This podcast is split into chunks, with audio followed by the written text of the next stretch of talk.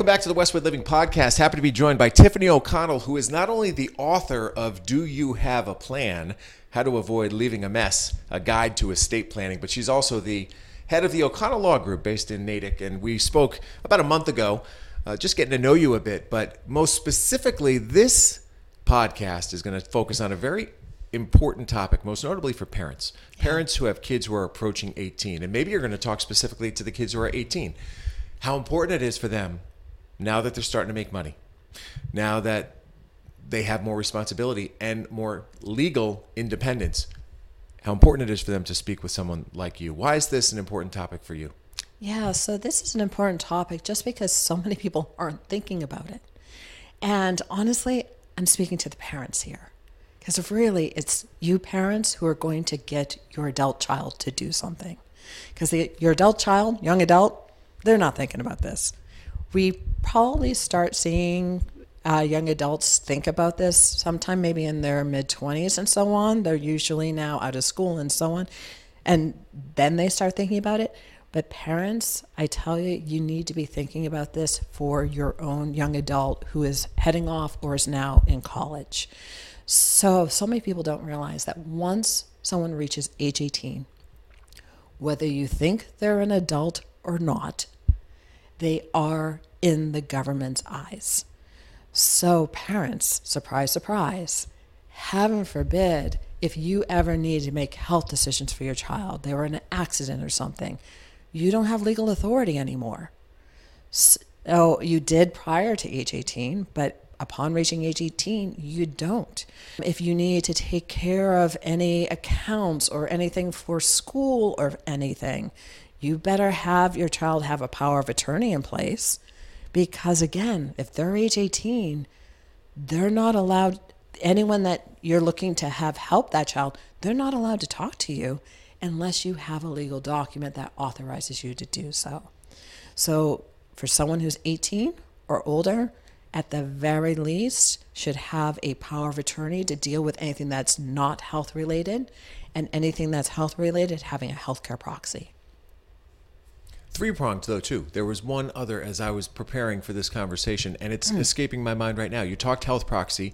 You talked power of attorney. What's the third one that an 18-year-old should be thinking about? So that third one that should be done is something called a HIPAA. You've oftentimes signed them at doctor's offices. It's based on the federal privacy statute that says, unless I list these people down, they should not have access to my written medical information. Okay. So that goes hand in hand with the healthcare proxy.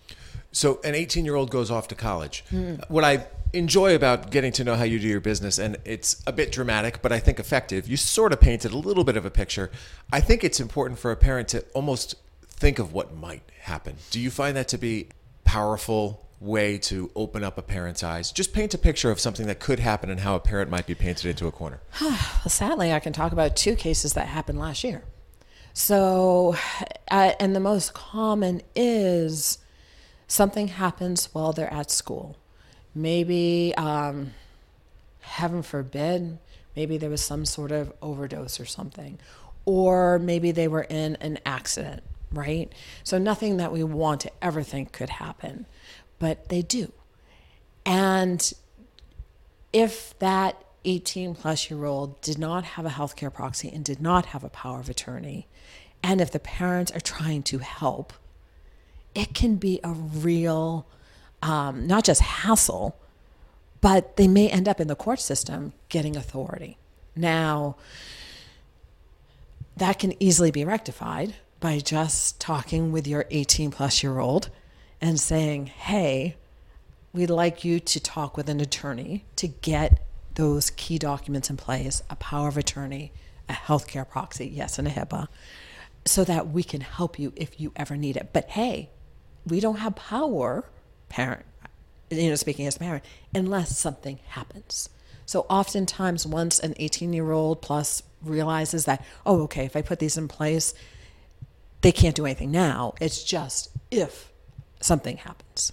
I would imagine it's not that hard either. It seems to be pretty simple and not too very time-consuming, because you probably have a very organized system that can present, these are the documents, here's what you need to know. I mean, seriously, I would think you could probably get this done in no more than an hour. So what we've done is we did this during the pandemic. So we created this during the pandemic. We actually created proprietary software so that that 18 plus year old can basically sign up online, go through an online interview. When they get to the end of it, they set up an appointment for a Zoom meeting with one of the attorneys in my office, just so that the attorney can quickly walk them through. And then after that, it's just setting up a time for them to sign. So it can be done at any hour on their own, setting up just a very short Zoom meeting during the business day, and then setting up a time to sign. So boom, done. In a way, I also look at it as insurance. And when I think of insurance, it's like, okay, you're going to have to put an investment against that, but that investment is to protect you in the event that something disastrous happens. Correct. And am I right? And it's $500? It is. It's $500. And so we have definitely heard, hey, that's expensive. Yes, I know. I'm going to interject and say no. I really don't think so. Well, it's less than the cost of a cell phone, right? That's a great way to look at it. And so... Is your 18-year-old, do they have a cell phone? They should have an estate plan. And so, yes, it does cost something, but we definitely have made it so that it just makes sure it covers our time. We're not making a profit off of this. This is a real service to the community. But that said, it's just so easy for them just to get it done. And there's a lot of things that you're thinking about during this time when somebody becomes 18, when they go off to that freshman year of college. But there are responsibilities that all of a sudden they just inherit. Right. Inherently inherit. That should be a phrase. And I don't think that most of us are thinking that way. So you need to have some counsel. So the best way for people to learn more about it is probably to go to one of your webinars first, because you have webinars about this and it can educate people and have them quickly understand, like, okay, we should get this done. And in fact, Tom, I think you just convinced me I need to do one specifically on young adults. So we'll probably have that launched in the next month or so. So I'll make that promise to you. But that said, honestly, the best way is to go to our website, O'ConnellLawGroup.com. Under the practice area tab at the top, you'll actually find one for estate planning for young adults. Just click on that and it will give you the information you need. And then at the bottom of that, you can click to get started. That's great. Go to O'ConnellLawGroup.com.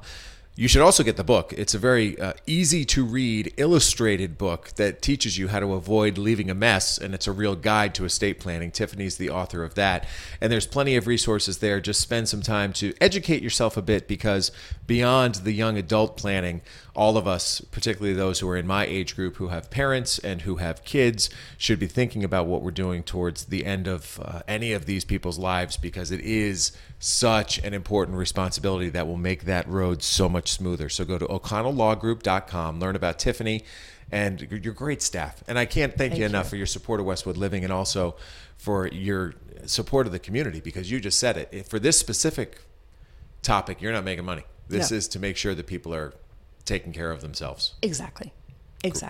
Great. My thanks to Tiffany for her time. And of course, if there's anybody else who you think would be a great person for me to talk to, just reach out, tleiden@bestversionmedia.com, and we'll get them here on the Westwood Living Podcast. But for now, so long, and thanks for listening.